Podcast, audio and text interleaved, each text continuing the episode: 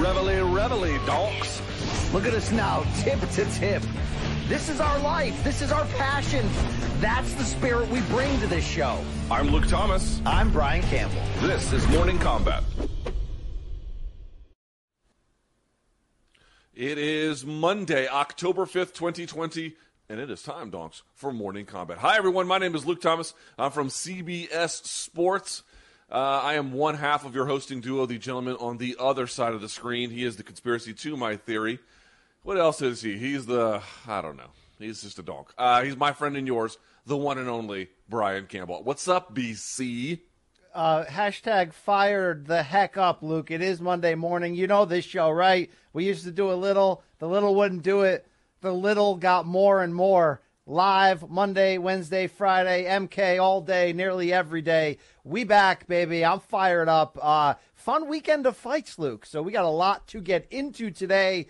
And maybe we can blame Ron Johnson's greed and penchant for buggery that Jay is also back with us after taking Wednesday and Friday off. Yeah, did you miss him on Wednesday and Friday? I thought, you know, we didn't really miss a beat. Well, that's not quite true. Some things missed a beat. Is that Jay's fault or not? I'm not sure, Jay. Can we bring you in just real quick, Jay? Because, you know, I can't anger the listeners. The fans don't like the Jay interludes, but okay. Let's go down to the aircraft carrier basement. Hey, Jay, you weren't there on Wednesday or Friday. Are they slowly phasing you out? Are we in the midst of this?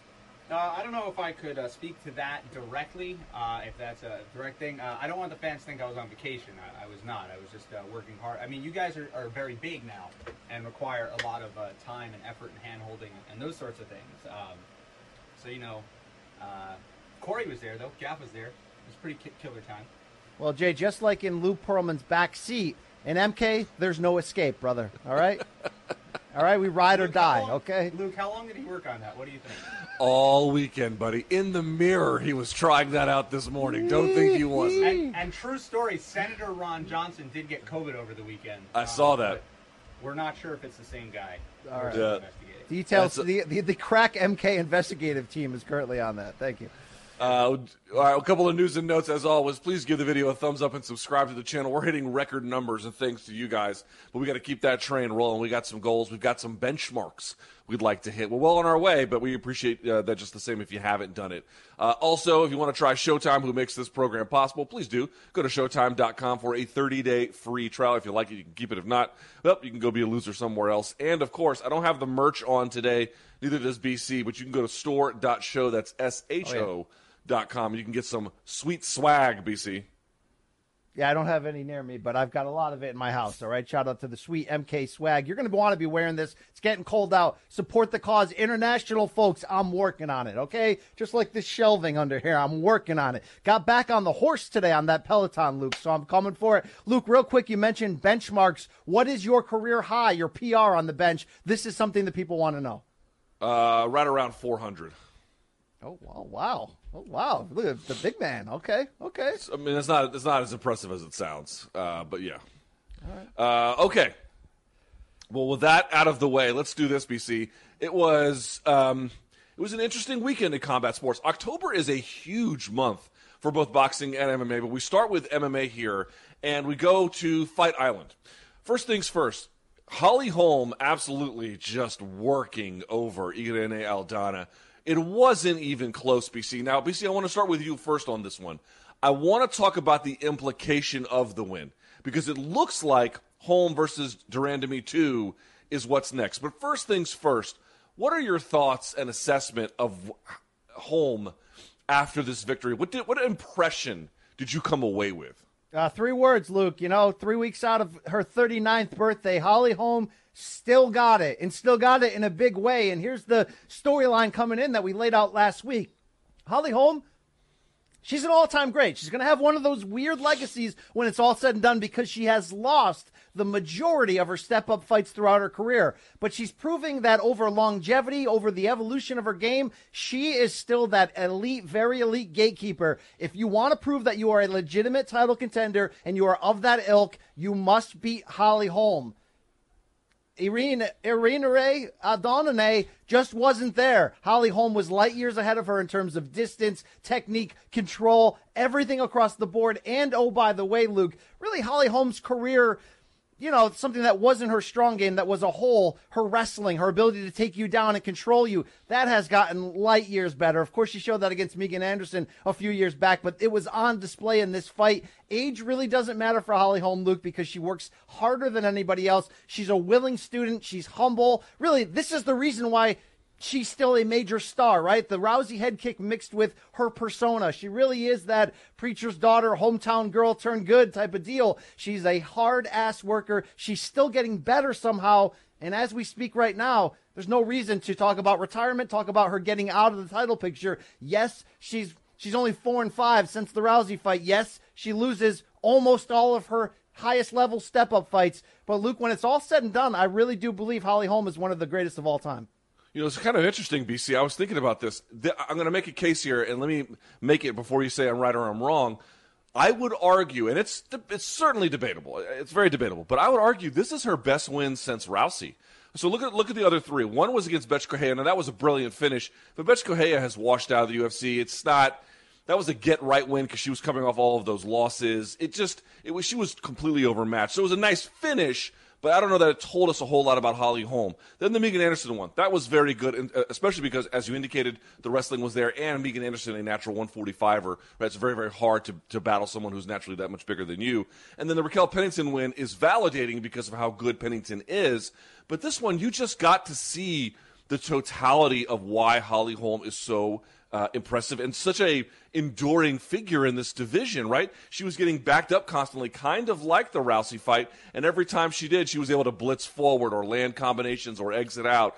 She had the wrestling she needed to, and she had the good wrist control. She moved to mount and kept it there for a while. In the third round, she got credited with 7 passes in this fight. You know, she got a takedown in every single round. She numerically and then qualitatively outstruck Aldana in every which way, coming or going, backing up, blitzing, angling off. It didn't matter. This was such a great showcase of why Holly Holm is to be taken seriously. And the other thing I would say, BC, is you remember in high school, man, there would be sometimes certain classes that would have graduate, the class of 2000, 2001, 2002, and some of them would have kids that went to MIT. Some of them would have kids that, you know, didn't. Some would have kids that would get D1 scholarships, and some of them didn't. Some would get DUIs, Luke, right? Talking about my class of 96 over here, yeah. That one, too. But here's my point. That class of women's bantamweight, of the Rouseys, the Nuneses, who, by the way, just shows you how good she is, and then Miesha Tates and Holly Holmes, that original big class of stars out of women's bantamweight, dude, they were not to be trifled with. That was a really exciting time for the sport because of the personalities and because of the talent. You can still see these up-and-coming figures at 135 pounds, and Aldana's a very good fighter. But it just goes to show that particular class of the Sarah McMahons for a time and space, they were really kind of special. Now, speaking of that class... One real quick thing I just want to add on to Holm real quick before you transition into what's next. It's too easy to look at her run, and let's say she retires after 2-3 more fights, we don't know, and just say, oh, one-hit wonder, beat Rousey, never beat another big name again. And as of right now, Luke, you can make that argument, but her and Rousey were contemporaries, as you mentioned. We know how Rousey sort of flamed out the first time she took defeat. It was almost like a Mike Tyson bully type situation. Once somebody solved her and took away her invincibility, it was over. Well, another reason why she lost and was never the same is she never evolved. I really want to give Holly Holm that credit for constantly being that student and evolving her game that I don't think it's out of bounds to say right now, Luke, turning 39 very shortly, she may have another giant win left in her to put, you know, sort of bookend that great career. It was the Rousey one in MMA that got our attention, that sort of put her in line to maybe become a Hall of Famer and an all-time great. But I don't think there's any reason to believe that she's not going to be able to get one on the other end. You don't know what's going to happen. You don't know where that 135 belt is going. Now we transition into that part of the conversation, but I really want to give her that you know, high five. You saw nothing on Saturday night that would suggest she's going in the other direction or she's getting too slow or anything. I mean, she's big for the division, as you always say, and she knows how to limit her inefficiencies and really control fights. I mean, this was another brilliant effort in that, and I think, oddly enough, she's only getting better, Luke. I didn't love the Pennington rematch. I thought there were some holes there. She's getting better. She certainly is, and then that leads us to the question of what is next. de Randamie got a huge win over Juliana Pena, defeating her, actually putting her to sleep, really, by submission, which I think the odds on that were plus 2,300 if you had that, but she got it done. And so you're thinking to yourself, like, wait, well, what's going to be next at 135 pounds? BC, is Holm versus GDR2 next? And if so, should we be excited about the different possibilities or wary given how bad the first one was? Let's hit this hard, all right? Here's the deal. Should it be next? It absolutely should. The only other truly deserving candidate in this division is Aspen Ladd, who's coming off an injury and, oh, by the way, got starched by GDR in that controversial quick stoppage.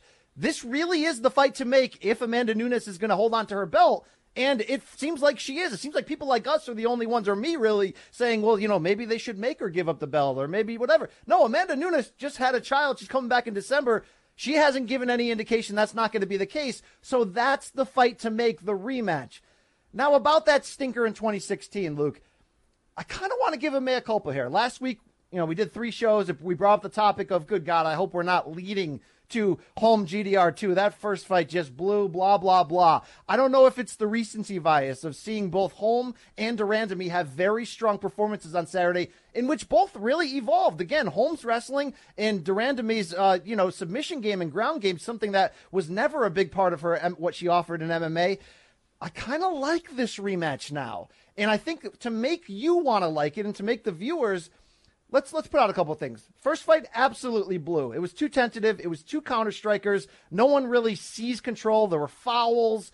It just wasn't. And that was a crappy card. It was supposed to be a big blow up card at Brooklyn, the debut for UFC. And instead, what do we have? Anderson Silva, Brunson, which was a crappy decision. And then you had this fight. Now, at the time though, let's be honest, both were sort of one hit wonders in their style.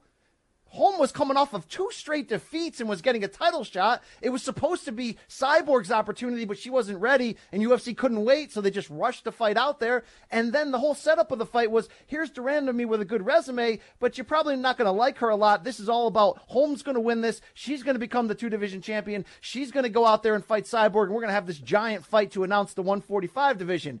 Only it didn't go that way. The fight sucked. GDR barely won, and then she gave up the belt rather than fight Cyborg under what she thought was suspicions of PED use. So I think we were right to rip their performance and right on the surface to not be excited about it. But here's why you should.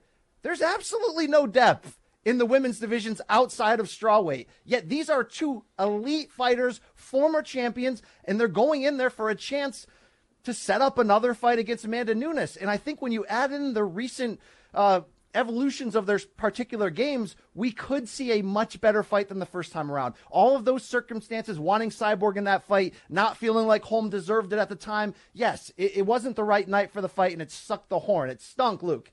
I kind of like how tactical the rematch might be over 5 rounds between two kind of all-time great women's fighters. It's going to be slow. It's going to be chess. But, Luke, I think when you add in what they can do on the ground, I think it can only get better from here. I'm not against this. It matters. You can't really talk yourself looking at the top 10 rankings into anyone else who deserves it. Let's do it, okay? Don't make it a main event, but let's do it. I'm in. I'm back.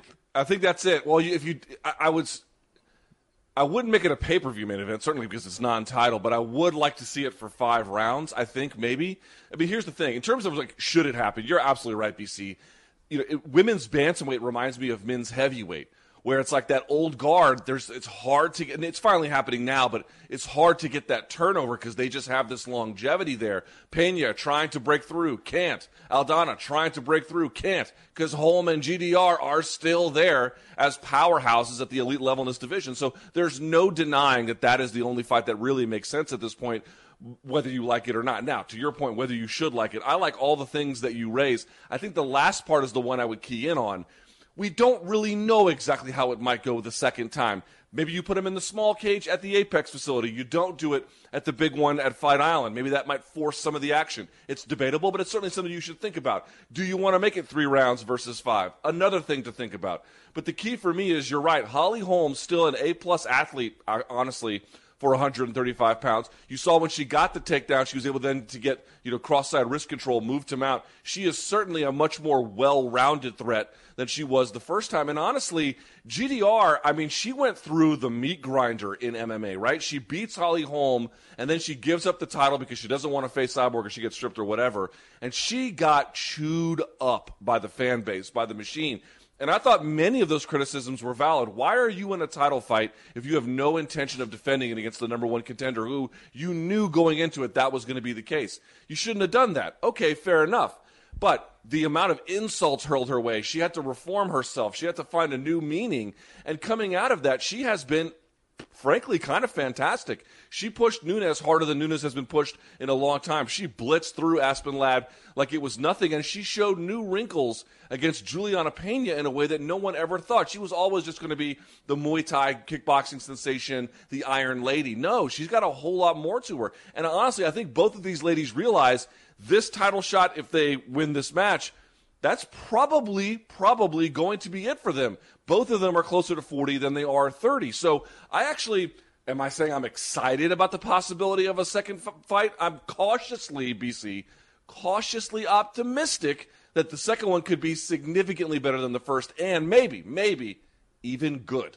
Yeah, and GDR is almost more offensive now than she was 4 years ago. I like the matchup better at 135. And Luke, looking back at all those losses Holm had on the elite level, outside of the Nunes fight, she was pretty much competitive with everyone. She was in that Cyborg fight. She just got outpointed and got hit with the harder shots. And, the Shevchenko fight was a very interesting chess match, which she lost. She's been right there. And Jay's right. I should move on. But she's been right there, Luke. All right. With that in mind, let's go to one more sort of GDR obviously was a big player here. I don't want to look over the fantastic win that she had at Fight Island. But the other sort of note coming out of it, point number two here on our rundown, BC, Carlos Condit got back in the winner's circle, first time since the Robbie Lawler fight. I actually think the punch he landed that dropped Court McGee in the first round was the best punch he's landed since the Robbie Lawler fight. So he basically outclasses Court McGee, drops him in the first, but it does go the distance. Brian Campbell, did you see enough in this fight to make you rethink whether or not Carlos Condit should look for the exit door as a fighter? Okay, no, he shouldn't be forced out or be told to walk away. No, he's got something left, but let's not fall, victim here to the fool's gold of thinking because we thought it might be a brawl between old guys. It wasn't. It was a technical fight in which Condon, was the more athletic and skilled fighter, and he sort of fought on the outside and did what he had to do to win. Now he needed to. If he lost here, he's getting caught. It just really what it is. He should not enter into a fight where he's used to give rub to a rising name or he's pushed anywhere where, hey, you win this one and another, you're back into contention. I get why the UFC broadcast played up everything he had accomplished before and played up the idea of, I get a win here, I'm going on another run. You're not. And I know that's harsh. I have full respect to the natural-born killer. Love the man. Luke, his reaction time is slow. He was in there against a guy who just made sense matchup-wise, who he was able to sort of use a really smart game plan, switch stances, use distance, do what he had to do. There were times in that third round where he's almost doing bolo punches and he's kind of showing off. And I'm like, dude, let's not get too ahead of ourselves here. We're one punch from losing at any point. You know where I want to see him go, where I want to see all aging fighters who still are fun and still have a name go, in fights against each other. It just so happens right now that we are blessed with a kind of strong senior division in the BMF territory if you're the UFC. So who should he fight next? He called out Matt Brown afterwards. Love it. Cowboy. Love it. Guida. Lawler again. Love it, love it, love it. I don't want to see this guy anywhere near someone with a pulse. I know he's only 36, but, he's been fighting basically since a teenager at a very high level. Luke, tell me if I saw something differently than you, but you do have to consider who he was in there with. And I saw a guy who just doesn't have it for the truly elite level, but I'm not willing to follow him into a parking lot like BJ Penn to save him from himself. Yeah, I'm old as dirt, and he made his pro debut in MMA at the same time I graduated college. Sort of think about that for a second. That, you're right, 36 years of age, but he's been fighting in such a way that the miles are overwhelming at this point. So let's start with the credit that he is owed. I think you're right. That dropping him in that first round like he did, very impressive. Didn't take a ton of damage because he was minding his distance. Very good. Showed eagerness to compete, cleverness, guile, right? Still had, to your point, something to give where he did not need to be forced to the exit door in a way that you could maybe say for some other fighters we've seen more recently, right? Because after the Lawler fight, the worst loss he had prior to competing on Saturday was probably the Oliveira loss. But even then, I think Oliveira was ranked barely at the time. Chiesa ranked, Maia ranked, that sort of a thing. So this was the first time he was well outside of it. Now, it deserves to be noted that on the ground, there still might be some issues. He's never had great takedown defense, although he always had a pretty good guard and a pretty active guard in terms of his elbows from underneath. He kind of got someone here who would accommodate the stand-up a little bit more, and in ways, I think, that suited his style. But to your point, he got the win. It was absolutely deserved.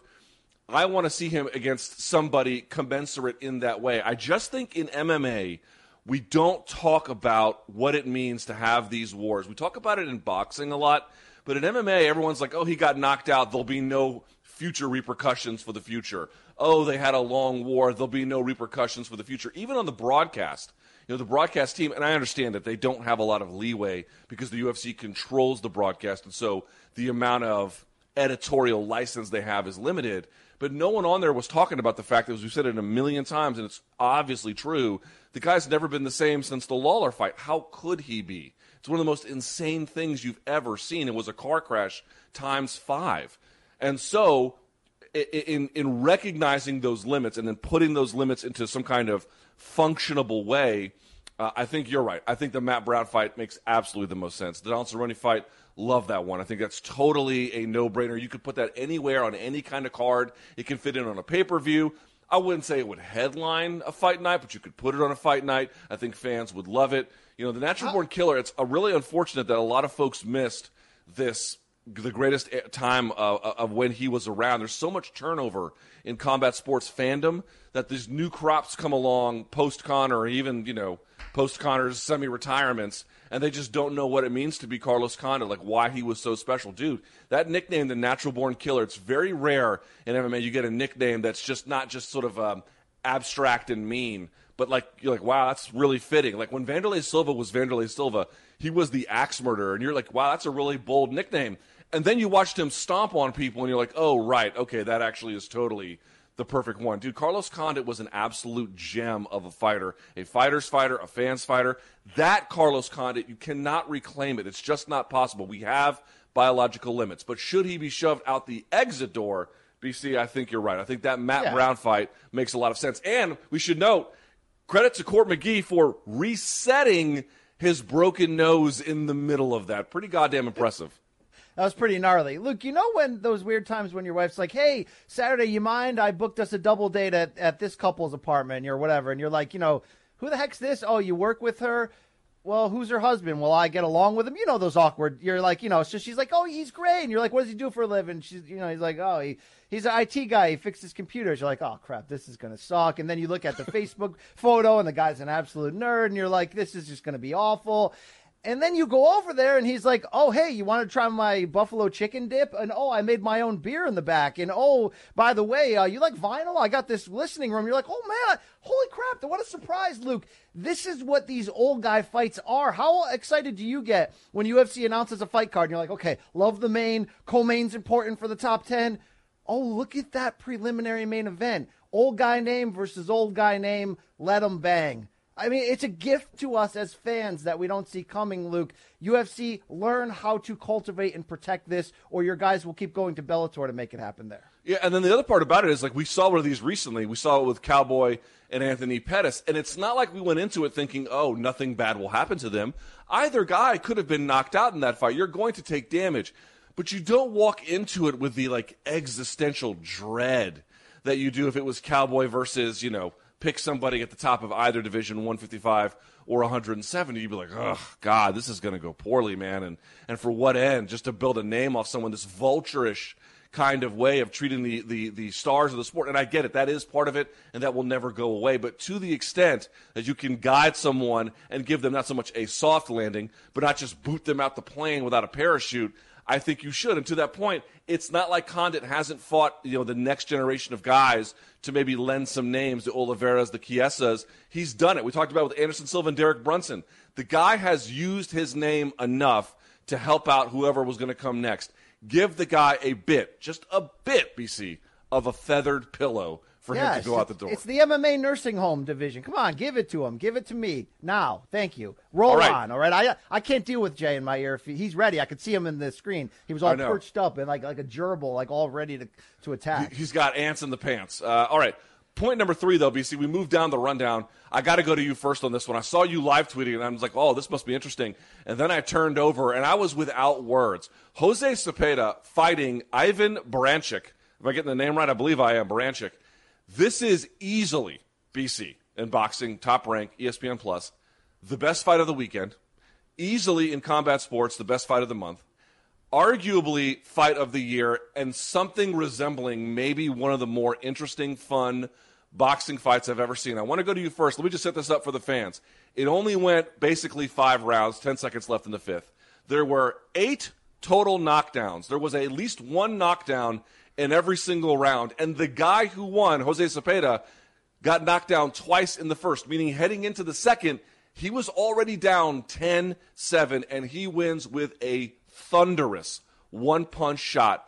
Brian Campbell, what can you say about the Zepeda-Baranchyk fight?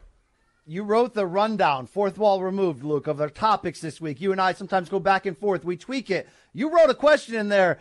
Is this the fight of the year? And I was actually insulted. This is the fight. This is one of the fights of our lifetimes. It's one, you know, it's the best fight of this century. Not even a full year in, or I'm sorry, of this decade. It's one of the better fights of this century, Luke. Is it better than Corrales-Castillo or Gotti Ward 1 or, you know, Vasquez-Marquez or Pacquiao-Marquez 4, you know, Provodnikov-Bradley? I think it's just short of those, but I saw a lot of people tweeting that they thought it was right in that conversation. I mean, look, Bob Canobio, the founder of CompuBox, love that guy. His son Dan was tweeting that, you know, I just talked to my dad. He was ringside at Hagler-Hearns, and he actually liked this one more because of the how competitive it was and back and forth. And I think the special sauce in this one, Luke, why you can compare it on the level of those great historic ones is this. There's many savage fights. There's many just all-out brawls and action fights, but sometimes those fights are missing character, okay? Rios Alvarado 1 from like 2014 is a great example. We thought it would be fight of the year. They both said they wanted to make the fight of the year. They ran into each other for 6.5 rounds until one, Mike Alvarado, got knocked out. Everybody was like, it's one of the greatest action fights ever. It was really good. Didn't have much character. What does that mean? Go back and watch Gotti Ward 1. Swings of momentum, drama, people getting, you know, obviously hurt. You see the emotion on their face and yet rallying back. Zepeda, Luke, my favorite fighter at 140 pounds because he's such a beautiful, slick counting puncher boxer, not known as an all-action guy. He's down 10-7 in the 1st round, like you mentioned. He starts punching. He is forced to fight against an absolute savage in Baranchyk, and that momentum change just went back and forth, back and forth, even to the level that right before Zepeda delivered that knockout, sick two-punch combination, he got dropped again right before that. And you're like, hey, Baranchyk might be finally putting a run together here. He might be on him. And, oh, he got put to sleep, and it was scary. I mean, I don't want to look over that. We love these warriors emptying it out in the ring or the cage. I was, you know, on pins and needles like a lot of people when he wasn't moving for a long time. He eventually walked out of the ring on his own power. And then, you know, shout out to his co-promoters, Tony Holden and Lou DiBella, who are tweeting out updates and pictures. He's out of the hospital. He's fine. These guys left it all in the ring for a truly all-time great fight. You know, you need prestige. There wasn't a title on the line here, but this was former champion Baranchyk in a #1 contenders fight against Zepeda, who in his best fight up to date, I was there ringside in Fresno, I thought he beat Jose Ramirez, who has 2 of the 4 titles and is building toward that 4-belt showdown now with Josh Taylor. Zepeda secured a rematch now, you know, in theory with Ramirez as becoming the #1 contender for WBC. So it had some level of prestige. It was a main event, and I got to give a shout out to Tim Bradley and Bernardo Osuna on the call there for ESPN Plus. I thought they absolutely nailed it and were building as the drama was unfolding. Luke, it was an instant classic. It wasn't just two jobbers who got in there in a brawl. There was skill and there was drama. And I think anytime you can look at an Arturo Gatti getting up from that body shot against Mickey Ward and seeing the despair in his face and just knowing you got no freaking business getting up from that. We had moments like that in this fight. And to me, that's what separates, you know, a whole plethora, go on YouTube, of great action fights. There's a reason why we stick close to certain ones. This one with that back and forth pendulum. How do you get knocked down four times, Luke, as Zepeda did, and then win by devastating knockout? You don't see that. It was incredible. There's so many things to say here. One, I want to echo what you said about Osuna and Bradley as the commentators, because they had a really difficult job. One, there were all of these knockdowns happening in the second round. Timothy Bradley on the broadcast implores the audience to call someone because there's a fight breaking out, which I thought was really a not poignant, but prescient kind of call, right? So that was interesting to me. And then you had this really difficult moment with the knockout itself because Baranchyk gets absolutely slept. If for folks who maybe didn't see it, it was something equivalent to what Marquez did to Pacquiao in their last fight. I mean, stone cold out, smelling salts, the whole 9 yards, and he did not get up for a long time. So they had this exhilaration of this amazing knockout that had been a punctuating moment for this wild back and forth, and then they had to really switch on a dime to this, okay, well, is this guy okay? And they did it about as well as anybody else could.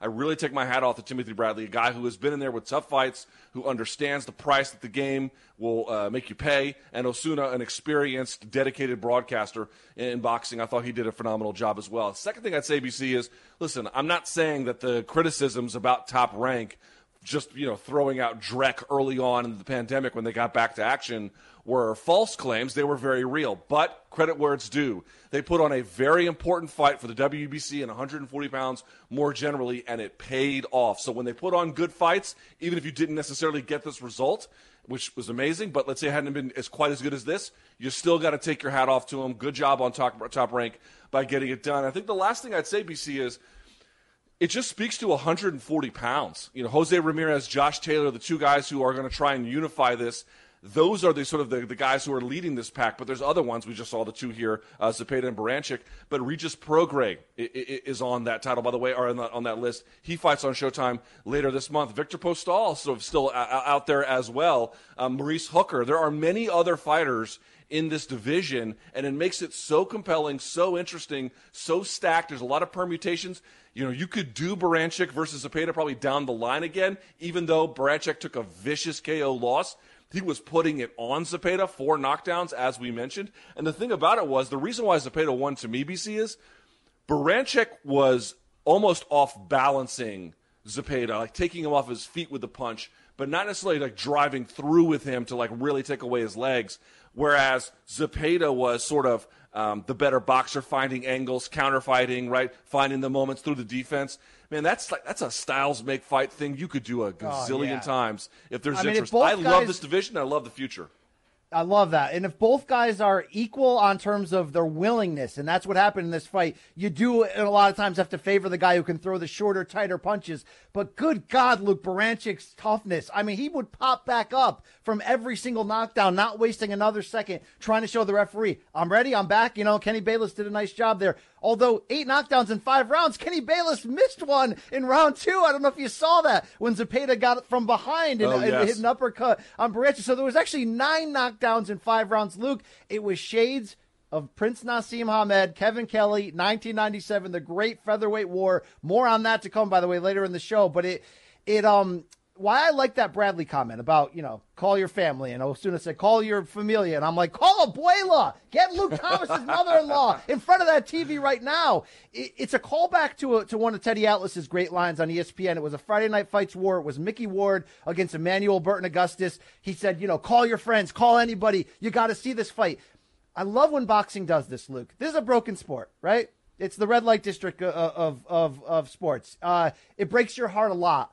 But those of us who have gotten a taste, those of us who are day one-ish guys, those of us who have injected it at some point in our life, Luke, we can't quit it. We can't get enough. I love when these moments happen, when I'm seeing on Twitter all our MMA brethren are like, oh my God, turn on ESPN right now. It's kind of what Max Kellerman likes to do for this long preamble he has, that boxing actually is everyone's favorite sport. And he always gives an illusion of, if there were four sports going on at each corner of an intersection, everybody would be at the fight, right? And this is one of those reminders that, you know, you may be an MMA fan who's like, you know, I like some boxing, but this reminds you why we love it, why we stick through it and go through the mud, because it's so pure and gorgeous and amazing. And my final point is this: Tim Bradley, Luke, you remember his Provodnikov fight, right? Just savage, blood absolutely. And guts. And Provodnikov in that one was disfigured when it was over.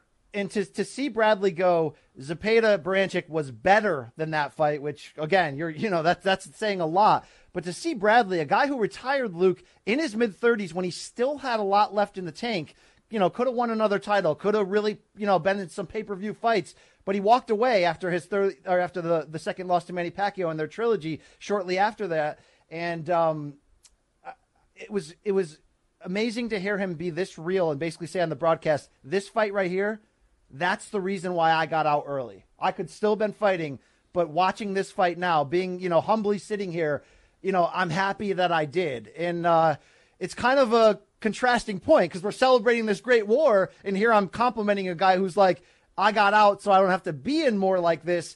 And I'm just happy Baranchyk is okay, because when boxing is great, there's nothing like it. But Luke, often when boxing is great, there is such a price to pay. And these guys poured it all out in the ring on this night. Yes. Thank you. Please see this fight if you have not seen it, please. I say this all the time in these words, because I believe it's the way it should be said. People talk about how he left a piece of himself, but like, and that is a helpful way to understand it. But I always word it like, you hear me say it all the time, MMA or boxing. Carlos Condit was the same thing against Robbie Lawler. You know, it's a sacrifice on the altar of athletic greatness. It's really what it is. It is, I'm going to potentially disrupt my ability to function as a human. I'm going to affect my quality of life. I'm going to affect my longevity in the sport. I'm going to give up real important parts of my professional and maybe even personal life and health in order to get this win, man. When they do that, people always ask me, like, you know, what happens when you have to give coverage to a fighter you don't like? Man, there's a lot of fighters I don't like, but the reality is this. Dude, when they get in there and they do certain things like you see with Baranchyk and Zepeda, and that's a bit of a hyperbolic example, but it doesn't have to be that crazy. You know, I like Anthony Smith, but as an example, imagine I didn't, and he's handing his teeth to the referee. Dude, when someone does something like that, as a media member, whether you like them or not, you have to respect that. You have to honor that. You have to really be in touch with what they are giving away. And I always try to remember that. Colby, that's what I say about Colby Covington. Dude, he hasn't had wars like that. But it doesn't matter. If he gets in one like that, he had something kind of close-ish. Hey, Usman. He was in a war against Usman. Come on, Luke. Okay, but that's what I'm saying. Like, when that was over, people were celebrating his broken jaw, and I get it, dude. He talks so much smack. You know, you do that, the whirlwind is going to come back on you. I understand. But as a media member, BC, I know you would agree. When that fight was over, I took my hat off to Colby Covington. You have to. That was too much to give away. That was too hard to do for anybody who understands what is at cost here to do anything other than pay respect. That's why I think your one rewatch of Weili Zhang Joanna from Burying the Hatchet for good, Luke, and I can't wait for that day. But okay, to your point, I don't like her very much. But did you see my coverage after the fact? Number one, I thought she won that fight, and I had nothing but positive things to say about her. You have to. You have to. How can you watch someone literally get disfigured through the course of 5 rounds, never take their foot off the gas, never do anything other than say, I'm going to die in here, or the time will expire in order to get this win? You have to honor that, man. And if you don't, I legitimately think you're a bad person. You are owed that. The fans can do what they want, but media members, I feel like it's a different ballgame. And Timothy Bradley, as now a media member, can articulate that in ways that certainly the rest of us cannot. All right. Now, speaking of sacrificing something, let's move on to point 4 here, BC. I don't know what to say about this. Chris Weidman has been active on social media to the point where he has noted, I would like a fight with Israel Adesanya. And then on top of it, noting, we have 2 mutual opponents, and I did better against them than he did. And those 2 then, Adesanya and Weidman, got into a bit of a back and forth. Okay. Weidman believes he would do really well against Adesanya. BC, I'll go to you first again. Does Chris Weidman have a death wish? He does, Luke, because I don't know if you remember a year ago when he was doing the same thing to John Jones about moving up to 205. Look, you got to love Weidman's belief in himself. It's how he got to where he was. And could you make a hipster argument, which he tried to make, of, look, I beat Gastelum, and I beat him kind of easy, and that was before you went into a 5-round war with him. You know, I'm a wrestler. I've got this, you know, the kryptonite for you. All that stuff sounds good on paper, and it is true, although... You know, can we not realize that Gastelum is an up-and-down guy, and the Adesanya fight night, 236 Atlanta, I was there, he fought like a champion. You know, that was his best performance ever, so it's not apples to oranges here. Move away from the keyboard, Chris. I say that with love and respect. I know that you came out and said, look, all those losses in a row against elite opponents, you still got a lot left. He did just bounce back with a win. I'll give him credit, Luke. I like some of the things he showed, but I think he's on the other half of that. And, you know, it was a great American poet, Tupac Shakur, who once said, it's time to fight back. That's what Huey said, Luke. But 2 shots in the dark, and now Huey's dead, okay? I don't think you really want this smoke, Chris Weidman. This would be a one-sided drubbing, and I do believe that, Luke. And I don't think he's anywhere close to be earning it in the middleweight rankings. And even though, yes, he is a legend, you know, I don't think he gets the fast-forward treatment that Jose Aldo got or that Frankie Edgar got against Holloway, where you're like, we haven't seen this matchup yet. Let's see it. This B-side old guy would sell. I don't have a great feeling about this at all, Luke. You know where I want to see Chris Weidman? Rematching Luke Rockhold. I want to see him against other old names who have vulnerabilities as well. You know, there's still something in there. Chris Weidman should not retire, but he should stop fighting Yoel Romero, and he should stop fighting, you know, that very elite-level guys, because I think it's going to end badly for him. I mean, here's the thing for me. Everybody likes to say when an opponent or when a fighter is doing really well, you know, what would happen if he fought a fighter, and I'll just make something up, that had really good distance kickboxing, or I'll make another one up, they had really good wrist control and takedowns and rides and blah, blah, blah. And then I'm always like, okay, that's fine. That might be somebody who could beat this opponent, this fighter that everyone is trying to figure out. Show me on the list who that is.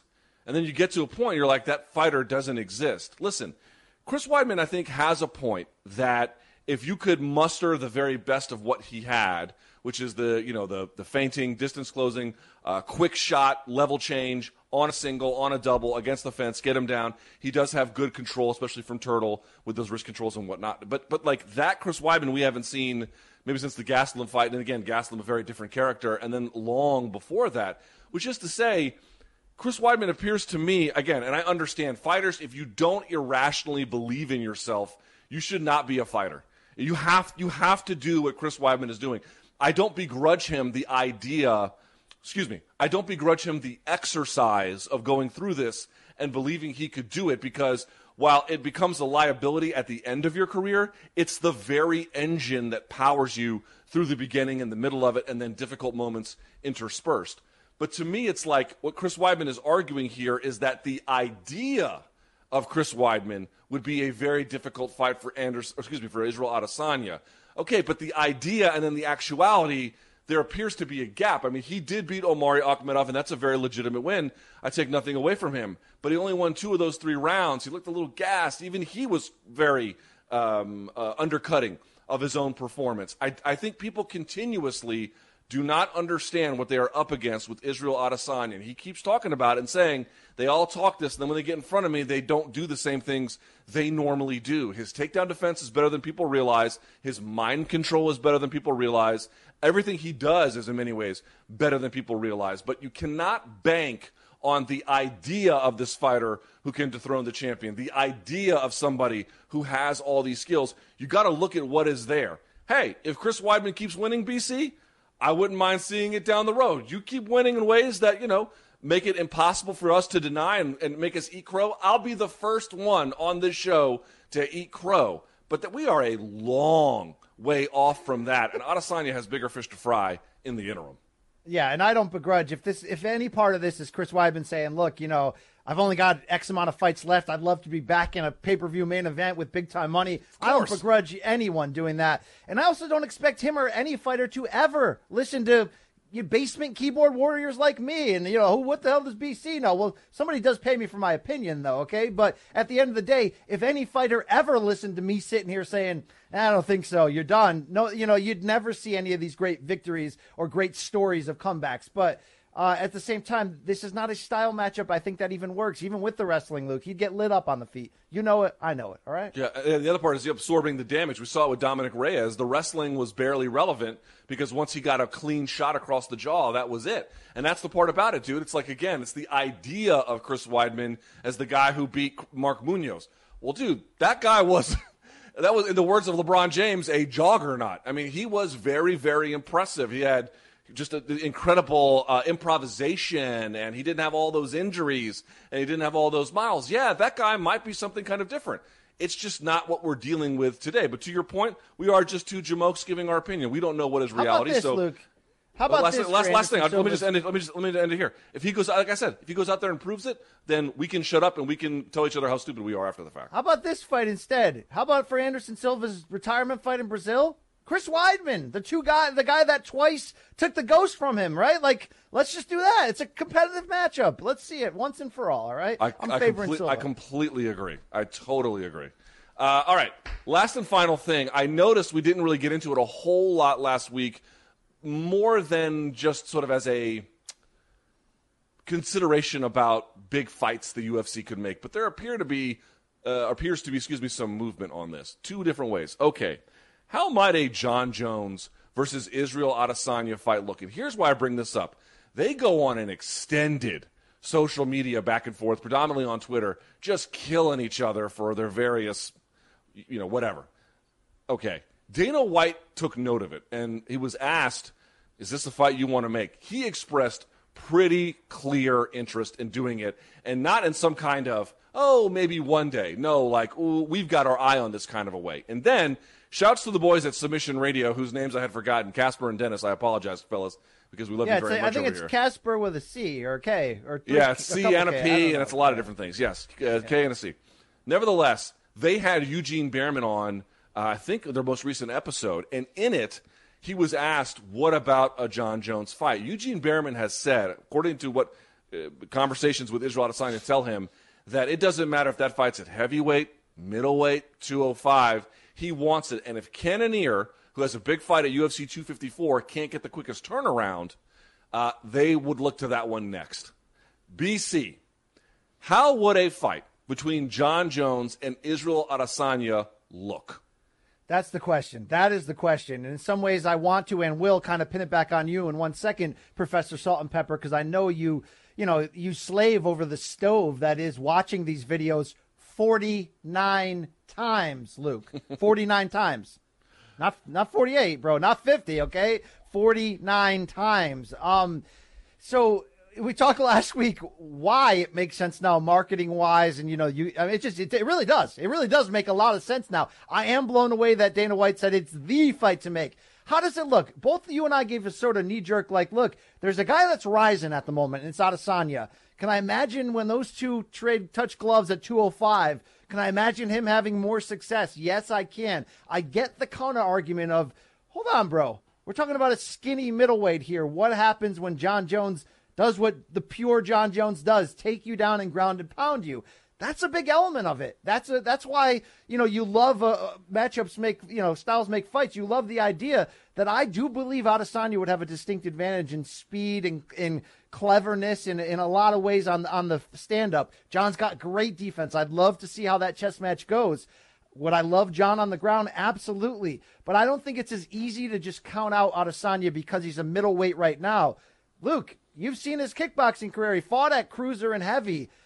This is a real fight, Luke. This is a freaking real fight. And on the feet, I don't know if John would want to stay there with him for 5 rounds. So I would love to see what Izzy's takedown defense, which has been amazing so far, can do against one of the best wrestlers in the history of this game who's going to have a big size advantage, Luke. I think I need to see this fight. I don't exactly know how it's going to look, so I want to spin it back on you. Let's not forget John Jones. Let's talk about the advantages he would have. Can Izzy handle that size difference in the wrestling? I don't think the size difference is as meaningful as folks think it is. I mean, think about 2 of his last 3 fights, John Jones. The last one was Reyes. Okay, legit 205er. I've seen him in person a number of times, and he came to one of my pre-shows at SiriusXM. He's a big dude. Izzy is, I was next to him. Izzy and Dominic Reyes came to that party together, and I saw them stand next to each other. Izzy, I think, was certainly longer than Dominic Reyes and nearly the same stature. Not quite as sort of thick and muscle-bound, but still pretty close, number one. Number two, the other two fighters that would be on that list would be Anthony Smith and Thiago Santos, two former middleweights. Well, what is Israel Adesanya? He's a middleweight. I keep saying this with the Weidman case. I'm going to say it here again with the John Jones case. People have this idea that there's this, they have the idea of John Jones, and then there's John Jones. Now, to be clear, John Jones would probably, I think in the odds speak to this, be your favorite. There are numerous plausible scenarios where John Jones wins. His fight IQ is extraordinary. His well-roundedness is extraordinary. But the reason why he was in those fights with Smith and Santos and in a different way, Reyes, I've said it before, I'm going to say it again. It's because his defense is tremendous. He is hard to hit. And when you land on him, he's usually covered up in some kind of way, or he's very good at rolling with the punches to take away some of the impact. His takedown defense is maybe the best I've honestly ever seen. Just phenomenal. His distance management, quite good. He has what's called single-shot high variance. Doesn't throw a lot of combos, but throws one here, one here, one here, one here, one here. He, too, like Izzy, has good sort of jagged rhythms with his strikes. But his offense is not what it once was, and that includes his takedowns. He got 2 against Reyes.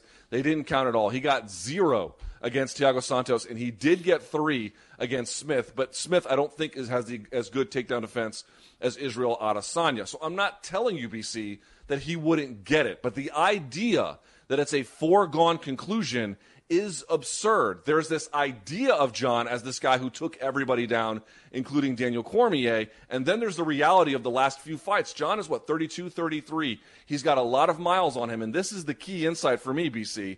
John Jones is super smart. He is not dumb at all. Izzy, obviously, very brilliant, too. He is fighting in a way that I'm not going to call risk-averse, but he apportions the risk very carefully. This idea that he's just going to go out and march down on Adesanya and grab a hold of him and take him down, I don't find plausible at all. I find it plausible he can get a takedown or 2 or maybe more. I don't think that's crazy, but he's going to have to work for it. He's going to be very careful about it because everything we've seen in this stage of his career speaks to exactly that, the same thing that St. Pierre was doing. And those fights against Reyes and Santos and Smith, Smith a lesser extent, but certainly Santos and Reyes, very close fights. What makes you think that Santos can get a card off of John Jones and Adesanya can't? That Reyes, in my opinion, beat him and Adesanya can't. Why is that so crazy? People are overestimating the liabilities of Adesanya, and they are overestimating, rather, they're using the inertia of John's greatness because he's been so good for so long and just carrying it into 33-year-old John Jones, who doesn't fight the way that he used to, even if I recognize, BC, a very formidable threat to anybody in any weight class. I want to ask you a question that I want you to answer in 10 seconds or less, and I want to make a point. Do you think Izzy could hurt John at 205, given John's legendary chin? Yes. Okay. With that in mind here, Luke, this is why I think John should go to heavyweight instead, because we talked about, I think he could have a second chapter there with the difference in speed. Look how great DC was when he got back to heavyweight. I think that gap really would allow John to be this almost, like you're saying, risk-averse to a degree, Floyd Mayweather-like ability to take a snapshot of the fight. And when he's facing are slower than him, be able to see, like the Matrix, coming in and out and react. That's why I think it's a potential bad matchup to meet Adesanya right now at 205, and which is why I want to see it so bad. Not because I want to see John lose, but because I think John would have the size, the wrestling, the smarts, the defense, as you mentioned, but would have issues with a faster fighter. And I think, even Dom Reyes' speed and angles gave him some trouble. I think Adesanya would give him a lot of trouble. So I want to sort of piggyback this debate and ask you this. If you're Dana White, remember we saw Dana and the Fertittas, drink the whiskey with Connor and make him a company man and plan out his career. Let's say Dana and Endeavor and company sit down with Izzy right now. Would it be even smarter for them to say, we want you to face John at 205, but we want you to go to 205 in general right now because this might be the time? I mean, Izzy's young-ish, but he's also, you know, in his early 30s with a long history and glory. Could he also have similarly wide advantages at 205 against all the names right now, considering that division is reloading but not necessarily crazy deep? Is there anything left for him to prove at middleweight? Although, look, I get it before all the haters come at me. I know he doesn't have 7, 8, 9 title defenses, but do you think he actually should fight in general at 205 towards this idea of eventually moving up all the way? And right now, would he run the table against these guys? Run the table, I don't know. I mean, you know, you zig when you're supposed to zag in the sport, BC. You know as well as I do, the margin for error is pretty low, which is why John's fight style is so smart, right? I mean, he knows one wrong move and the whole thing just comes, you know, one Jenga piece and the whole thing just comes completely tumbling down. So I think that speaks to why he fights the way that he does now. I would say, you know, I don't know that we need to jump the gun and push Izzy in that direction this stage. I mean, the Whitaker rematch to me is kind of interesting. A Costa rematch, I think, down the road would be interesting to me. He still has work to do in Cannonier and maybe Hermanson. Hermanson also, I think, would be kind of an interesting fight based on the way in which he competes. You know, there's still some challenges, I think, that he has to answer for. And some days you have good days, some days you have bad days. You still have to show up as a champion and put your title up for grabs. And Anderson Silva doing that for as long as he did tells us that anybody who wants to even compete at middleweight for some of the accolades that he enjoyed has to do some of the same things. But I just feel like if you wanted to pick John Jones to beat Israel Adesanya, I do not in any way think that is crazy. Maybe even that's the likeliest outcome, depending on one's perspective. But this idea that like John's just going to run him over, take him down, pound him out, this is not in touch with reality. That is a hugely competitive fight, very interesting, and one with enormous stakes no matter what you do. So, BC, that's what I say. All right, city cockboxing in the house. Love it. All right. With that in mind, this is the portion of the show where we go to what you folks have to ask us. It is time now for DMs from Donks. And there's the donk. All right, BC, let's go to our first question, if we can, from GameBread93. I do not believe this is Jorge Masvidal. They ask, who is the smallest fighter that could go back and win UFC 1? Ooh, great question. That's a great question, actually. But okay, here's I gotta have a I gotta have you settle it though. Would they be as skilled as they are today? Because you know the lack of skills. That, all right. Yeah, yeah. Like you could say, like I guess what the question is asking is someone you could have now and send them back in time. I mean, those big guys, Luke, UFC 1 just, I mean, they didn't have, I don't even know if they had one skill, some of them, right? Like there was some, all right, well, some pretenders there. Let's start here. St. Pierre would beat them all, right?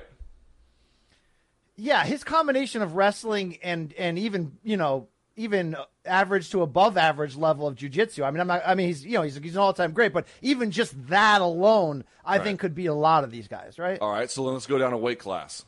Khabib. Yeah, dude, he would. Yeah. I mean, I don't want to get too crazy here. I mean, because, you know, Royce Gracie was a light heavyweight, right? When he was doing that. I know he was small, but he looked super more small. Like I think more like welter middle. Remember, he fought Matt Hughes at 160. No, I thought he fought Matt Hughes at Sorry, what I'm saying. 175. Sorry, yeah, 5 pounds above welterweight, 175.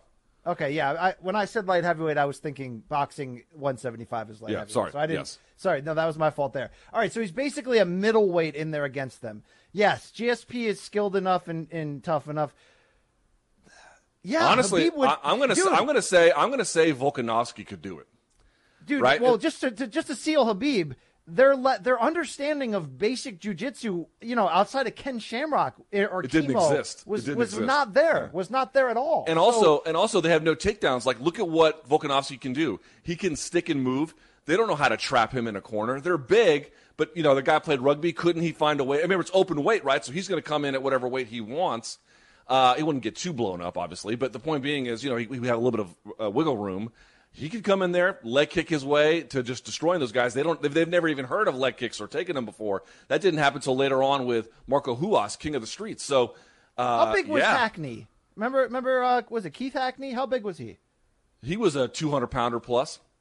All right, and he also looked tiny in there against some of these guys. We do have to remember that. I mean, if you try out a guy, okay. But here's the thing: there was Emmanuel Yarborough, that big 400, 500 pounder, the sumo guy. So Yeah, because Volkanovski's not going to get him off of him. I mean, like, I'm thinking, like, Keith Hackney's like a bantamweight just because that, you know, your memory is tough. But if he's 200 pounds, you know, could somebody like a Volkanovski hurt the? Because there are, look, Gerard Gordeau, whatever, the guy that fish hooked the guy's eye out. Gordeau, you know, that guy had some skills for a big guy. I mean, there were some. All right, there were a lot of fake guys, right?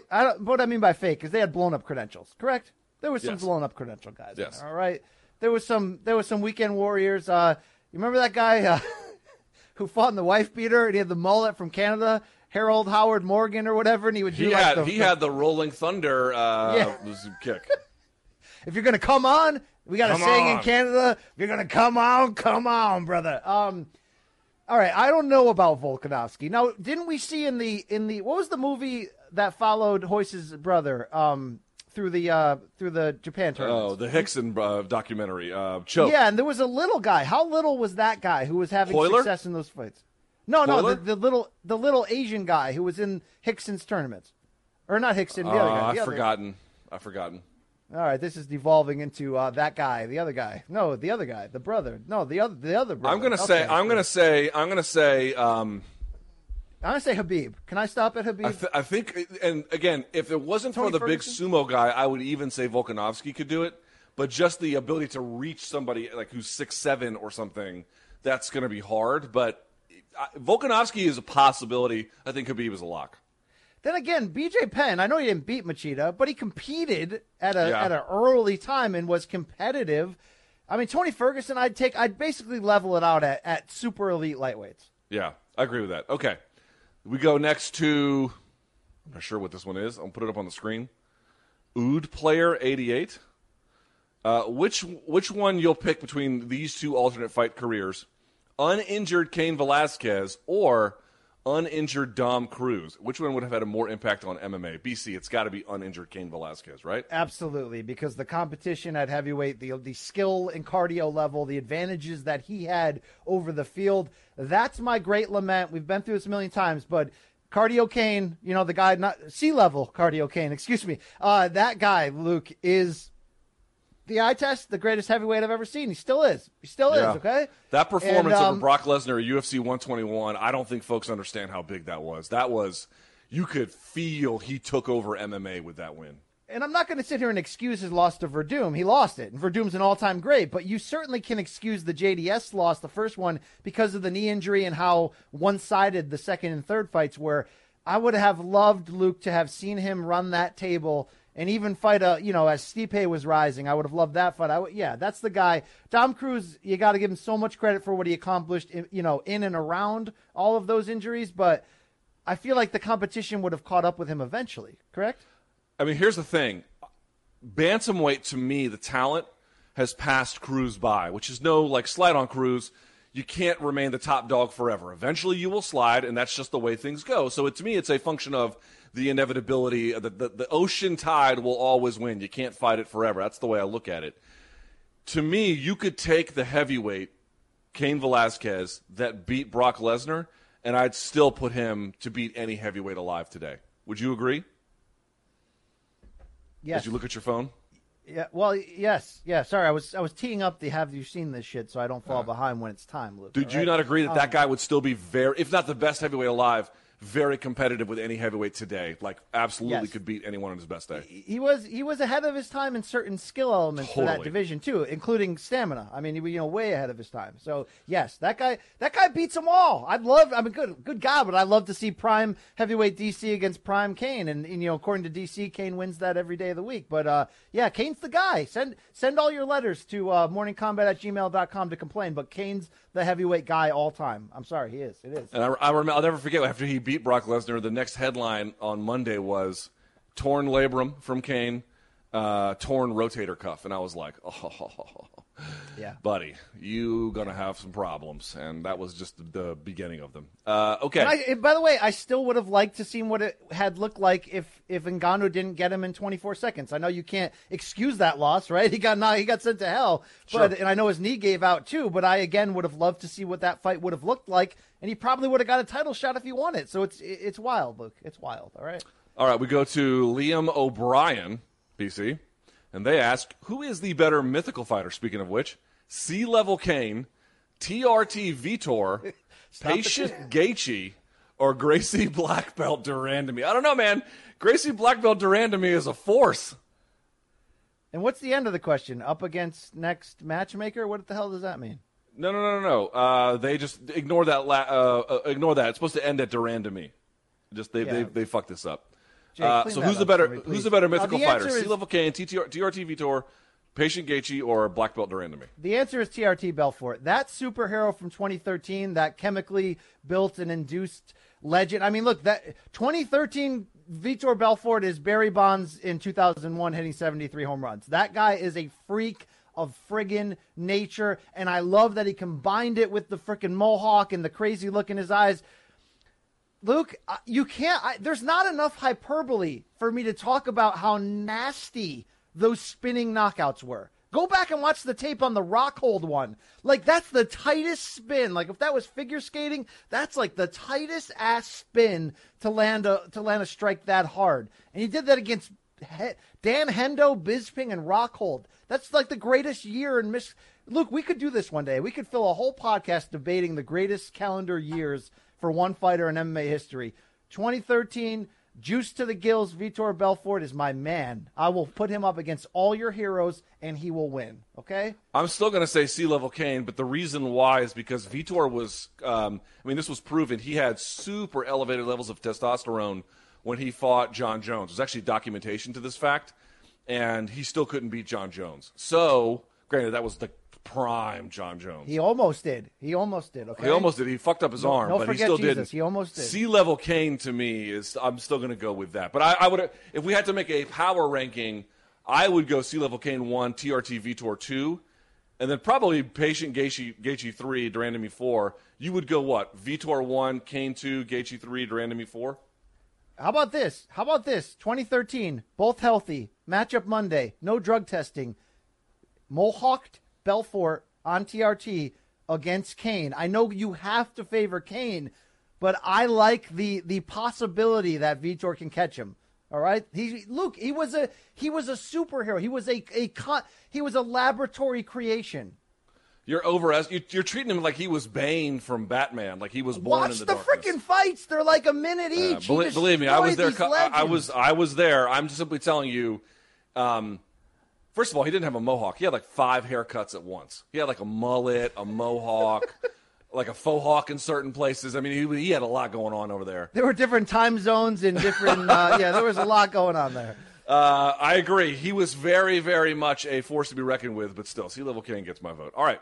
From Danny Warnerg, if you were a genetics mastermind, BC, wanting to clone and raise the next best ever MMA world champion or movie villain, and could cross-breed any two fighters, whose DNA would you pick, and what discipline would you have the toddler train and master at as a primary specialty? Now, crossbreed means like right now, Maheta and Yana Kunitskaya are crossbreeding, right?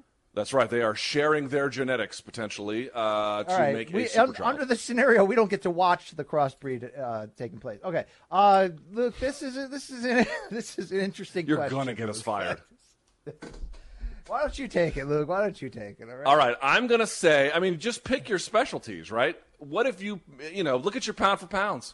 It's pretty simple, right? You could pick a St. Pierre and then Adesanya, or a St. Pierre and Jones, or a Jones and Khabib, or Khabib and Volkanovski, or just pick someone who's really good one way. Sorry to interrupt. I assumed it was a female and a male, Luke.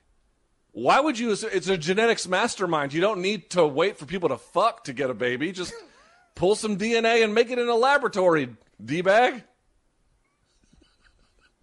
BC's like, okay, who's fucking? Let's make a list. Is Rocco in this discussion at all, Luke? He's like, Nacho seriously. Vidal and Fabricio Verdum. Let's see what happens. Amanda Nunes and Rocco. There it is. All right. It's like John Jones and Asa Akira. Let's see which way this goes. Yikes. All right. Thank you for your questions, people. We got any more of these, Luke? We got one more. From Fucks Widja, that's the real thing. Fucks Widja 9013. Can you imagine telling a person at like a cocktail party for like LinkedIn. Oh, what's your Instagram name? I'm Fuxwidget9013. My email is bootyeater69@gmail.com. Please, I'd like this job. Anyway, they make MMA illegal. All fighters are sent to prison where each weight class is a gang. Due to an error, BC gets sent to the women's prison.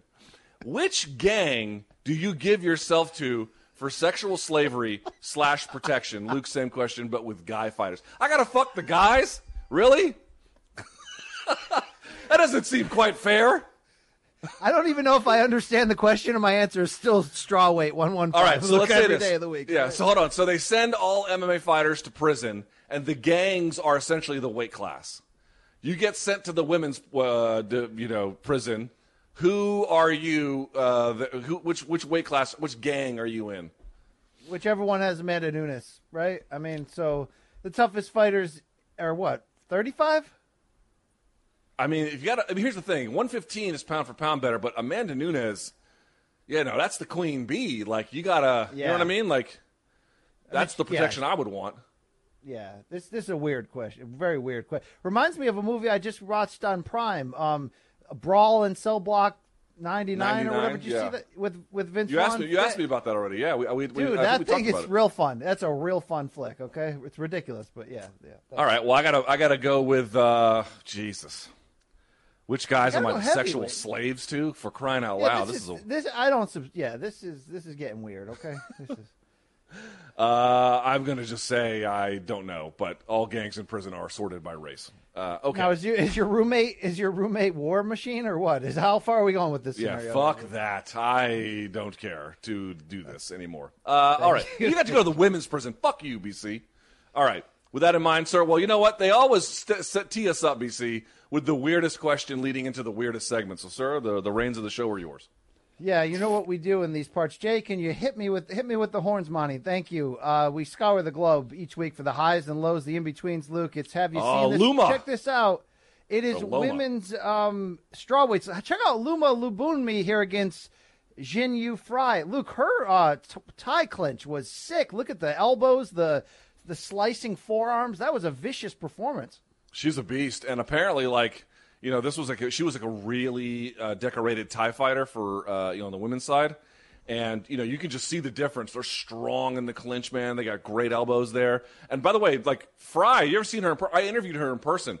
I'm surprised she never got into bodybuilding. She has the perfect genetics for it. She is bricked up, and you could still see her struggling to deal with what this Thai badass could do.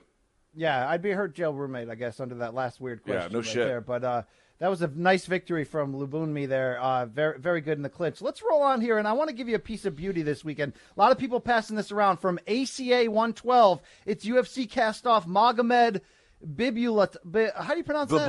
Bibulatov. So what happened here? He got cut, and he's got he got released off of a win. I'm not sure why. He is super close with Ramzan Kadyrov. You can look at his Instagram. You know, he's the buddies with him, but the dude can fight his ass off. There's no doubt about it. This was a piece of beauty. Look, this is spinny shit gone great. This is as great of a knockout as we've seen. I mean, that's Terry. I mean, Terry Adams style, right? Like, that's just insane right there. Let me just say one thing. This is at ACA, which is, they're pretty heavily affiliated with a lot of the Chechens and the Dagestanis, and there's a lot to not like about the politics here. It might be the second best promotion on earth. They have a case to be made for it. Jay, can you play the next slide? We have another angle of this KO, Jay. It's just, it's so good. You got to, a kick so nice, you got to see it twice. That is, wow. Have you seen some again? Wow. Hope you got a good dentist, player. Wow. Like I always say, like in WWE, the floor should just open up and there's a coffin just waiting there, Luke. That guy's ready. That is crazy. Wow. Yes. Face down. Yes. All right. Speaking of head kicks, check out this victory. Shout out to the one-armed man. This is not the Fugitive. I don't know what fight promotion booked this, Luke, but shout out to this guy. Dude, is this like Nick Newell's acolyte? Yes, spinning head kick KO, and he's in the pink tighties on top of that, Luke. What do you think? Dude, this guy lost to an overweight, pink tightied, one-armed guy. But you know what? That dude in the pink with the one arm, he's been bullied for so long. He's actually probably developed some decent knuckle game. Yeah, it looks like it's on the up and up. It's a clean kick. I mean, wow. Yeah, that's shout out to that guy. He's an inspiration, Luke, to all people. Thank you. All right. Hey, Luke, do you remember when Canelo Alvarez started getting weird tattoos on the inside of his left arm, and then he got his wife's eyes on the outside of it? Your thoughts on that real quick? 99% of tattoos are bad. Just gotta accept it. All right. Well, speaking of that, the great Mike Perry, the UFC welterweight, has taken this to the next level. Not surprising. Coach Latori's name is now tattooed on the inside of his bottom lip. She is carrying his child and is staying active on Twitter, working out on Instagram. So your thoughts on this level of dedication and love from Mike Perry? Very on brand. I'm not sure what to say. That is, you know, trying to get him to be like, would you ever regret getting this? That is not an answer you're going to get from him. It's not going to work. No, I would like to do that question over the phone only, Luke, okay? I don't want him knowing my face. Yes, thank you. Yeah. All right, let's roll on here. You know who's been hitting us up a lot lately? Scott Marshall, one of our viewers, at Anya Berry. Look at this video from The Dark Knight that he put together for this segment. Have you seen this shit, Luke? Very on brand, Luke. There's you, okay? Here's me presenting the ish as the Joker. But that's not even the good one, because he doesn't kill him in this scene. It's the other scene. Yes. Thank you, please, as always, the people sending in their creations right there. Not everybody can be web screen, but we sure do all try. We get another great viewer at Bourbon and Memes on Instagram. He asked, look, apparently things got weird between BC and Luke in the hotel room. Here's our offspring, Luke, 20-something years later after Room Service Diaries. That kid is amazing. Look at this guy. Make him. Why isn't he running for president? I'd vote for him. I think we go to the same barber. This is great. I don't really know what's happening here. Look at that belt. It's made out of a paper plate. But that is great. I love this guy. He's amazing. All right. Hey, let's go on here, Luke. You love animal on human violence. Yes, we know cows eat grass, Luke. Look at this guy tossing a salad. What is going on here? I'm very jealous of this cow. I don't think I've ever said that before. In your life, have you ever said you were jealous of a cow? No, he's going for it. He is going for it right there. God bless this animal. Well, the first thing I make him do is toss my salad with jelly or maple syrup. Thank you. Okay, let's roll on here, Luke. Marriage proposal time. Look at this. It's romantic. It's two boats, Luke. You put the two boats together. You present the ring. She's touched. Look at this, Luke. But then you lean on the gas pedal by accident.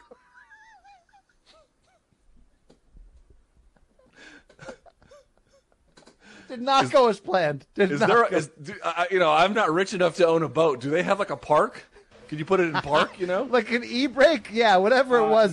She had to crash into something. I mean, she took off right there. That is insane. That is amazing. And she took him with it. Yeah. I'm like, dude, this is a metaphor for your future. Look at this. She kicked him.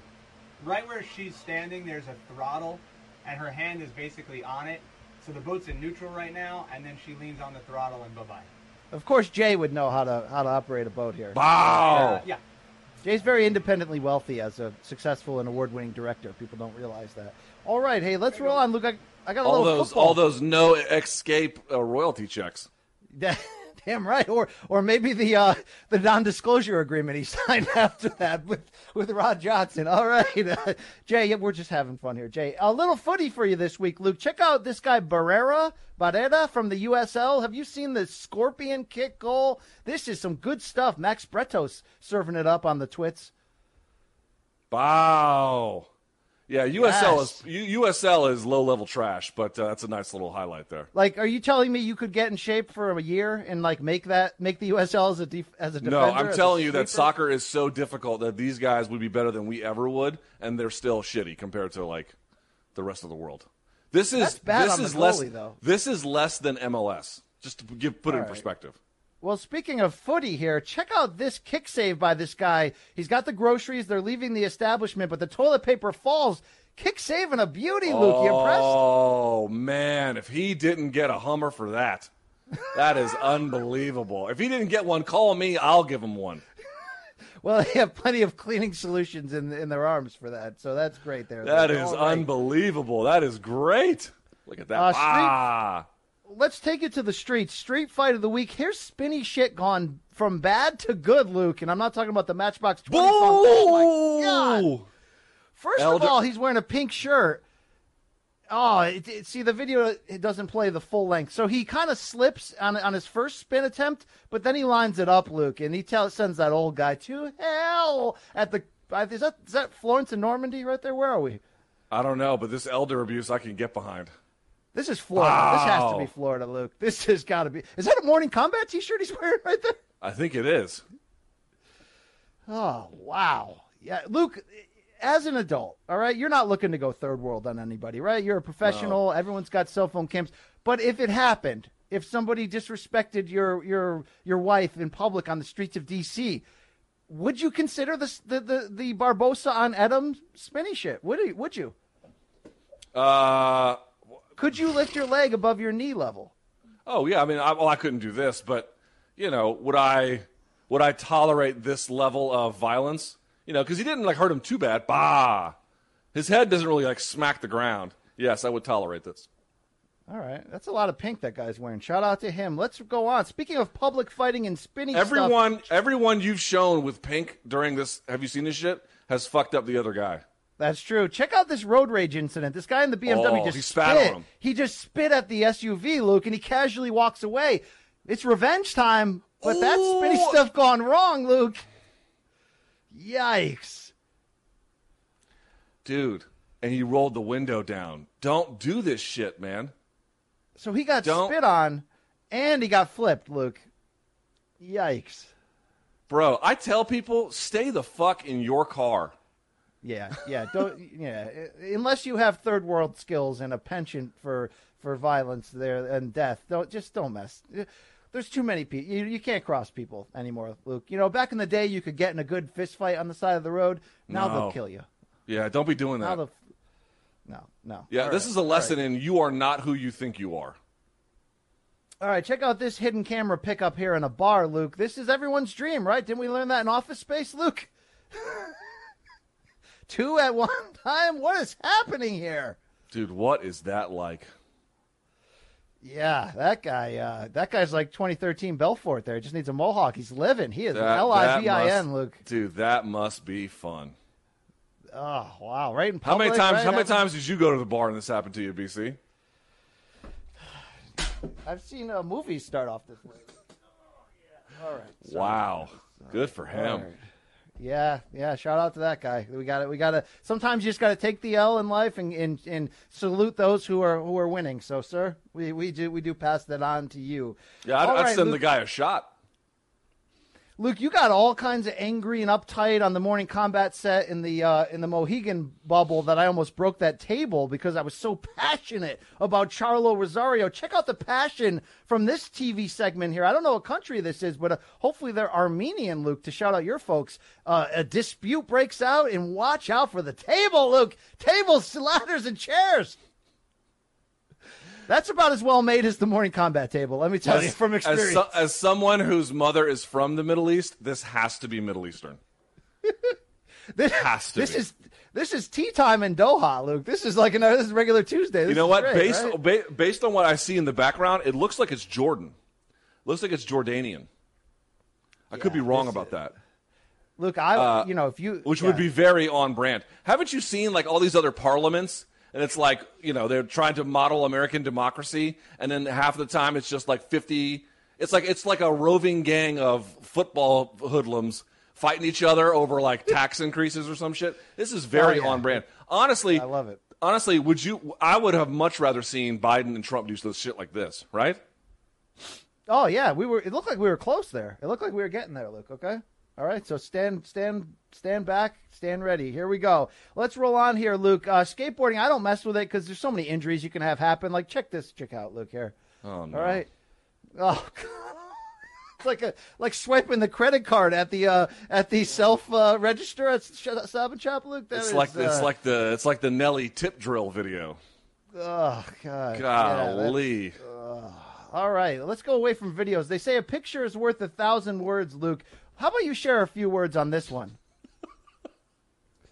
I bet she's fun to party with. I wouldn't take her home to mom, but I might have a couple beers with her.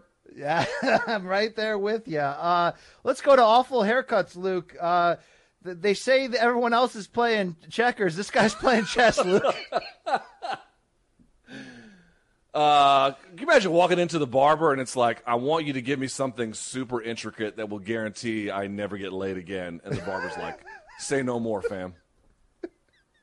I got you, player. Oh, wow. All right. Let's do a little old school tip to tip. Check this picture. I remember Bradley Newell said, effing fighting. It's all the same, Luke. That's tip on tip, brother. I don't know what's happening right here. Clinch break drills, I guess. Yikes. All right. That is great. And to close on the picture segment, this old look at Abuela. This old lady's got look at the unit on Abuela here. You got to be careful, Luke, how you hold that stuff. Oh, God. And, bro, you insult her akiako, she'll beat you over the fucking head with it, too. Don't think she won't. Yes. By the way, Hoagie Farts, MVP of Have You Seen This Show? MVP, as always. Speaking of Abuela, Luke, let's check in on her. Look, if you're going to go to the sporting event on February 1st, don't be on your cell phone during an NBA game, please. I mean, just... Wow!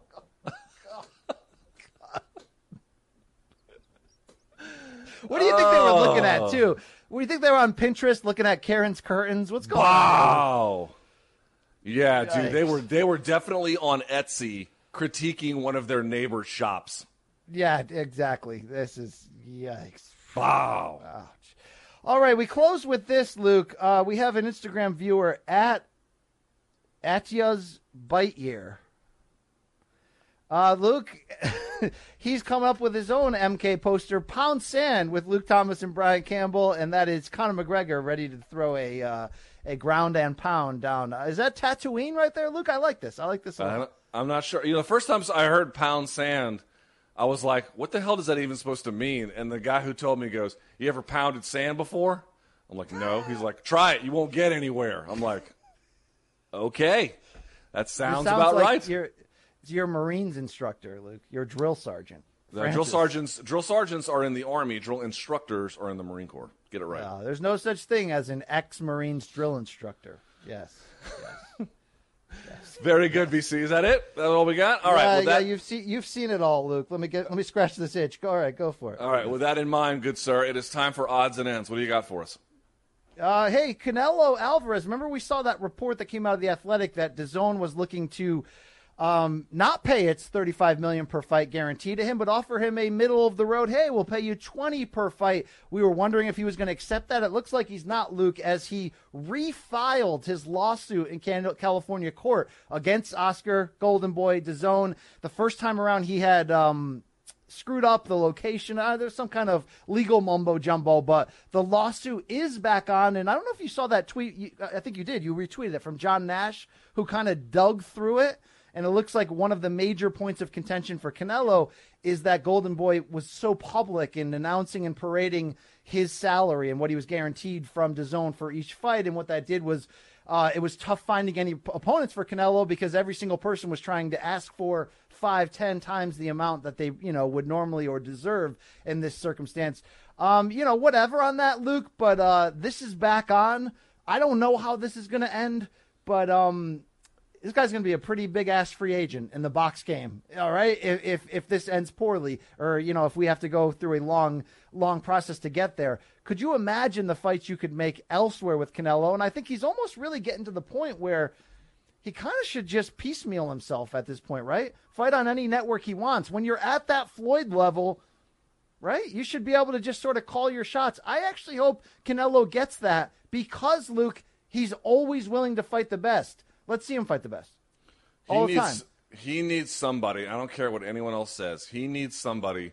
And we work for Showtime. Maybe he goes to Top Rank. Who the hell knows? Wherever he goes, if he doesn't end up working out with DAZN, he needs to go to a place that's not going to make him wait for his main event when the UFC show finishes. Right? It's not just the tactics of that. It's the symbolism of it all. You're never recovering from that. That's a sin you cannot recover from. He needs to go to a place that's not going to do that to him. And I don't know if he'll work it out with DAZN or not. I mean, who the hell knows, right? I mean, court battles are just impossible to predict. But I tend to think you're right. He could call his own shots, and he needs to be in a place that understands he can do that and then treats him like the kind of guy that he is. So we'll see.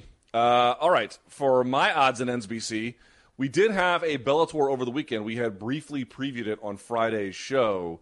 and it was a main event, James Gallagher getting back to action against Cal Ellinor. Well, James Gallagher made absolutely short work of him, winning via submission in the first round. And basically, here's the deal. Cal Ellinor, I thought, was a decent international class fighter. He got run over in this one. It was not close in any dimension. Gallagher did exactly what he said he was going to do and everything you thought that he could, and then some. Now, after the fight, he was like, I should get a title shot. Well, I don't know about all that. But here's what I would say. He had that bad setback against Ricky Bandejas, but he, to me, got the reset that Bellator needed. Some of these guys, you know, they need a chance to just get a couple of gimme fights along the way. I don't think this was a gimme fight. I'm saying some of the other ones he might have had. And now he's at a point where getting him back in that bantamweight title mix where he fights somebody ranked, moves his way up on an American show, a big, you know, if not a headlining spot, co-main event spot, something where he's a little bit more visible than just to the European audiences. I know that this aired on CBS Sportsnet, but what I mean is a show that takes place, you know, at the SAP Center in San Jose, and Scott Coker's doing big media days. He's got a big-name opponent that stateside fans know who he is as well. Something like that. It's not just that he has earned it. It kind of only makes sense at this point because he's too good for the level he's been at. The reset is over. It's done with. It's time to march forward back into the top of bantamweight division, I think, see what he can do. Yeah, that's 4 wins in a row, 3 by submission. And look, his ground game was really on point in this one. He's looking like he's got it figured out. So, yeah, title shot next, no, but let's continue to build him the right way. And look, he's a marketable feature guy. He comes out like a badass. He's got a lot of Conor in him. So I don't think you run away from that if you're the promotion or him. Can we talk about Cal's tattoos, though, Luke? He's got the tattoo on Titi, but it extends up the neck all the way up to where it's like a sideburn. He's got the tat sideburns. You in on that? The tat beard, too. It's not for me, but, you know, millennials love tattooing their face. I don't quite understand it. It's a thing that they do. I could see you with a teardrop right here, Luke. But I long maintain this, BC. People disagree with me. Let's see where you're at on this. People say MMA fighters have the worst tattoos. And let me just sort of olive branch it a little bit here. I'm not opposed to the idea that that is true. What I'm saying is I have seen John Wall with his shirt off. John Wall's tattoos are as bad, if not worse, than virtually every other MMA fighter. You don't see you don't see NBA players quite as nakedly as you do MMA fighters. I think if you did, it would at a bare minimum be a much tougher claim to make. Are you trying to say, and I'm not saying you're trying to say this as a racially negative, but as a reality, because the NBA players have darker skin. We're not able to pick up as easily. Because Ellinor is white, but he's got such dark colors. It all just looks like a jumbled mess. I don't mean that it looks like a mess. I mean, if you actually just look at the tattoo, what quality is it? How much did this person pay for high level art? And if you go to these NBA fighter or NBA players, dude, they have really shitty taste when it comes to tattoos. They don't go to very good places.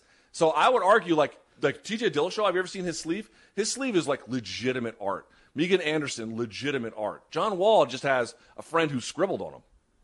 Oh, wow. I'm with that. I mean, look, MMA does have the worst tats since biker gangs. But, yeah, there are some guys at MMA and NBA who need to be called out. And, Luke, you're a hair guy at least. I mean, I've never seen you declothed and want to keep that going. But there was a guy I once knew who could make what he called the bod stash. He would have a mustache, Luke, that would go down in a full neck beard that would go and connect with the chest hair and be able to go all the way down, Luke, to the pelvic area. Do you have that ability through your Armenian blood to have a bod stash? Would you be into that? Are you hiding one right now? I try to keep my wife happy. I don't think that's a thing I'm entertaining. Okay. You know what I'm saying? Shout out to Mrs. Thomas. Thank you. That's right. All right. BC, the viewers have homework. What is it? So here's the deal. We don't really know what this segment's called, but yes, every Friday we are going to review a piece of art, enjoy it. We are going to announce it on Monday to give you your time to handle it. And we kind of want to alternate. Luke picked last week. He had me watch The Dark Knight. This week I'm going to pick. Maybe next week, Luke, we have the fans vote on few choices here. But this week, look, that fight, the boxing fight we talked about, Ivan Baranchyk getting knocked out by Jose Zepeda, all it did was give me old school Prince Naseem vibes for his greatest fight, his mountaintop moment in that rise. So your homework this week, and you can find the full broadcast on YouTube, and please make sure you watch the full broadcast that has Prince Naseem's entrance, because a lot of times that's as good as the fights. 1997, Madison Square Garden, Featherweight Championship. Prince Naseem Hamed makes his U.S. debut against Kevin Kelly, the big-time slugger. And, Luke, this is one of the most epic knockdown, drag-out, rock'em, sock'em, robot-type fights. Larry Merchant afterward called it the Hagler-Hearns of the featherweight division. It's a great time for us to just re-examine all things that made Prince Naseem such an incredible draw, from the entrance to the post-fight interview. This will be a fun little look back at a nice little piece of art there. So something, Luke, to note, Prince Naseem was years ago asked, like, who do you watch in boxing? Who do you pay attention to? And he's like, honestly, nobody, but I'll tell you who I do have my eye on, Conor McGregor. You know, Prince Naseem was not one of these guys who didn't understand a showman when he saw it because he had some blind allegiance. He gave credit where credit is due, so I think it's time we return the favor as MMA fans and take a look at some of his greatest work. I mean, his power is insane, Luke, but what makes it great, along with the McGregor-like badassery that he shows, is the chances he takes in the ring are just insane. Hands down, squaring up, leaning back, doing all the things, like when Anderson Silva got knocked out against Weidman by leaning back. Hamed does that the whole fight. I mean, he just takes chances and backs it up with the power. This was his toughest test, until that first loss of his career. Can't wait to relive it with you. So, couple of pieces of homework. We will tweet that link out at MMA. Excuse me, what am I saying? We will tweet that link out at Morning Combat. But we have a bunch of social media you can follow. Morning Combat's on Instagram, Morning Combat's on Twitter, Morning Combat is obviously on YouTube. We will make sure that we share that link at all the available places so you guys can watch that. If you want to send us an email for any reason, question, comments, bitches, gripes, smartass remarks, morningcombat@gmail.com is the place to be. We're back on Wednesday. We're going to do a deep dive. I don't want to give it away just yet, but I think, if you've seen anybody in the headlines, we're going to do a deep dive on them. But yeah, BC, thumbs up on the video, subscribe, the whole 9 yards. If you want to try Showtime, you may. Go to Showtime.com for a 30-day free trial. And then last but not least, get your merch. Get that merch at store.show. That's SHO.com. Anything else? We got. We're gonna get into them later this week, but Showtime's giving you 2 fight cards this week, right? We got Showbox Wednesday night. We got headlined by Charles Conwell and Jay. It's Wednesday, right? Showbox on Wednesday. Am I right? I think that's right. Yes. All right, and then of course Showtime Championship Boxing back Saturday from the bubble with all action welterweight at all times. Anytime you're gonna get what's the guy's damn name? I love the guy. Anytime he fights, I love it. Wow, that was a great moment. Yeah, what a sell job there, BC. Great job.